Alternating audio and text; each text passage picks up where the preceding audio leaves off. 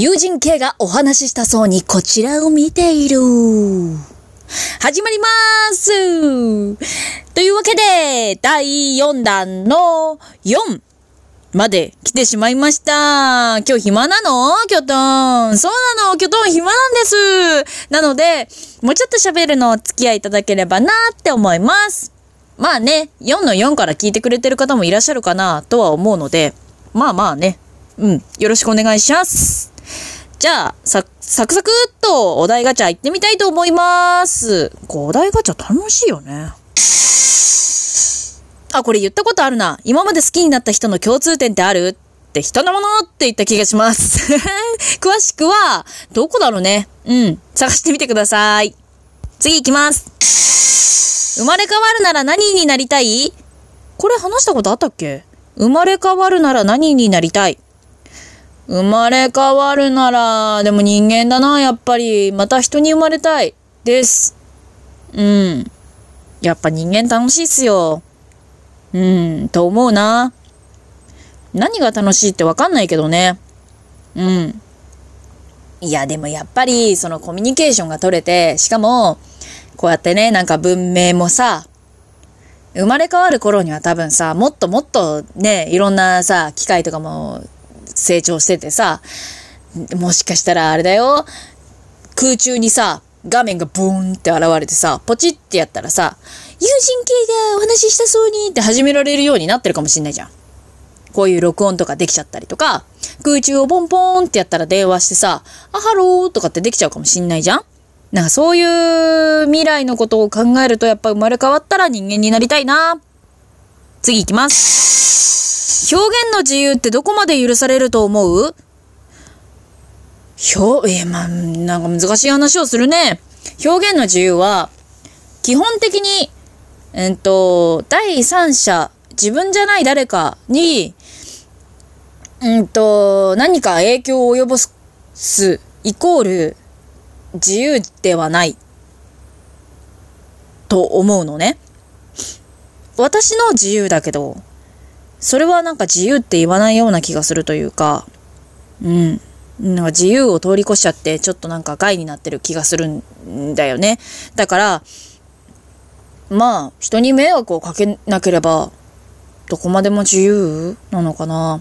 なんかほら、ツイッターとかでさ、今、まあ、ツイッターとかの話ばっかりになっちゃうけどさ、ツイッターとか YouTube とか、あの、表現の自由って言いながら、なんかさ、いろんな動画とか画像とか上げてるじゃん。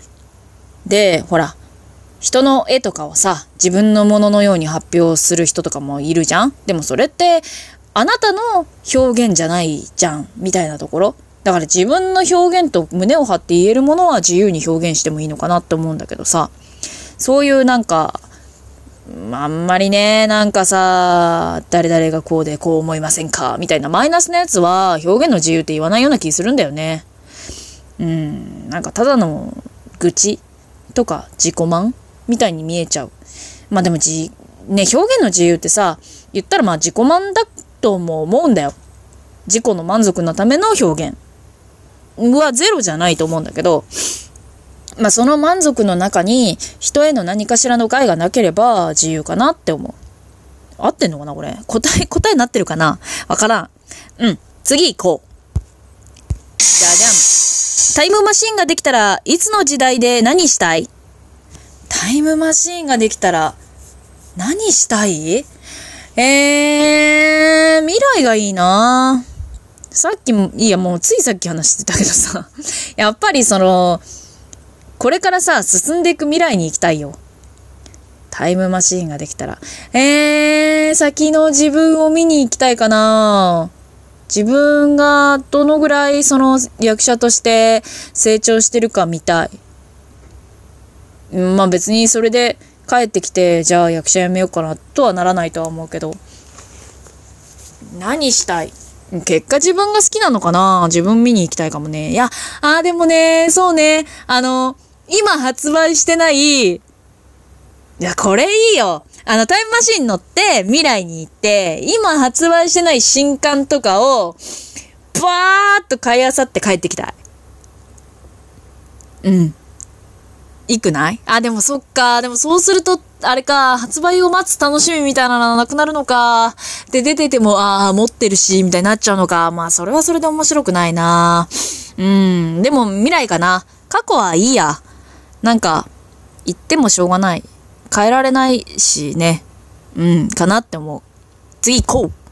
じゃじゃん。リスナーにおすすめしたいお店は？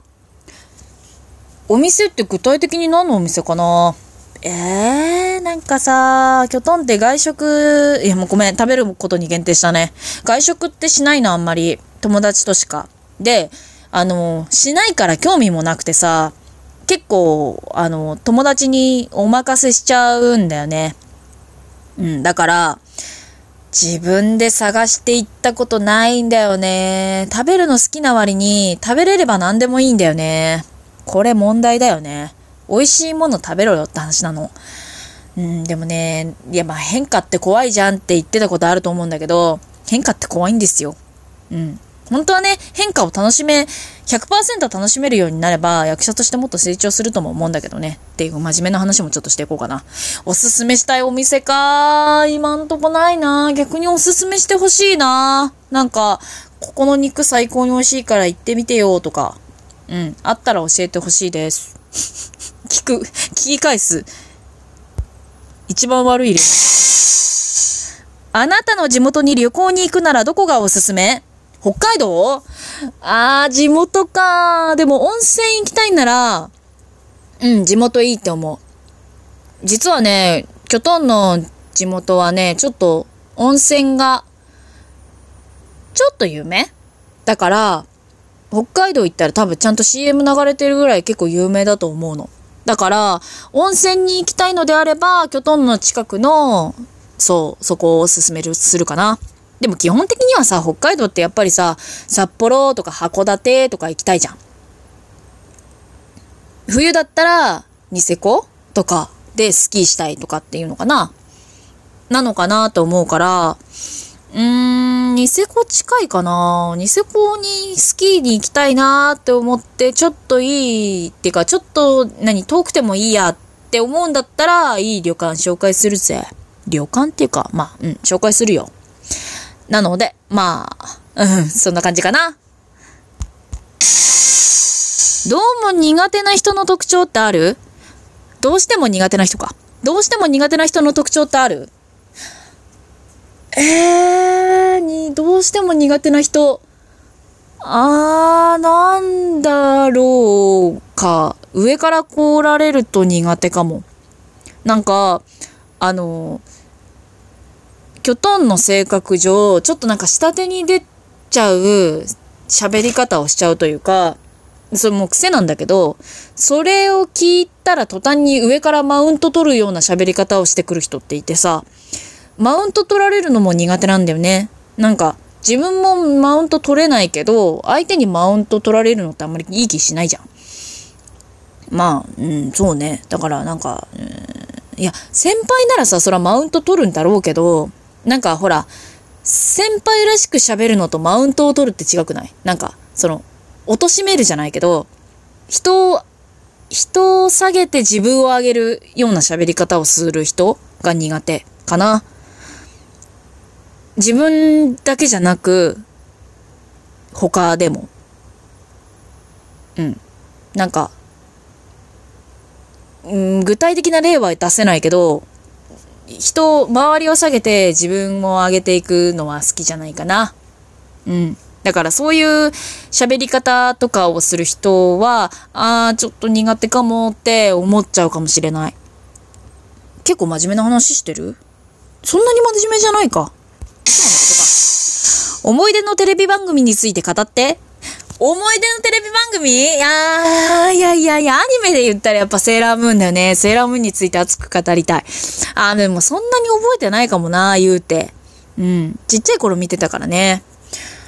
えー、っとね、思い出のテレビ番組、なんだっけ、笑う犬って知ってるかな？好きだったんだよね。なんか、たまにね、最近、最近になってでも、たまに探してさ、なんだっけ、なんとかとドリとか、テルと泰造とか、あのー、なんだっけ、ゴリ、ゴリエじゃないし、ゴリケル？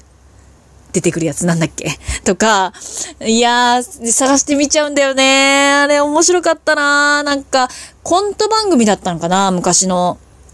昔って、いや、昔だよね。うん、好きだったんだよね。すごい好きだったの。めっちゃ見てた。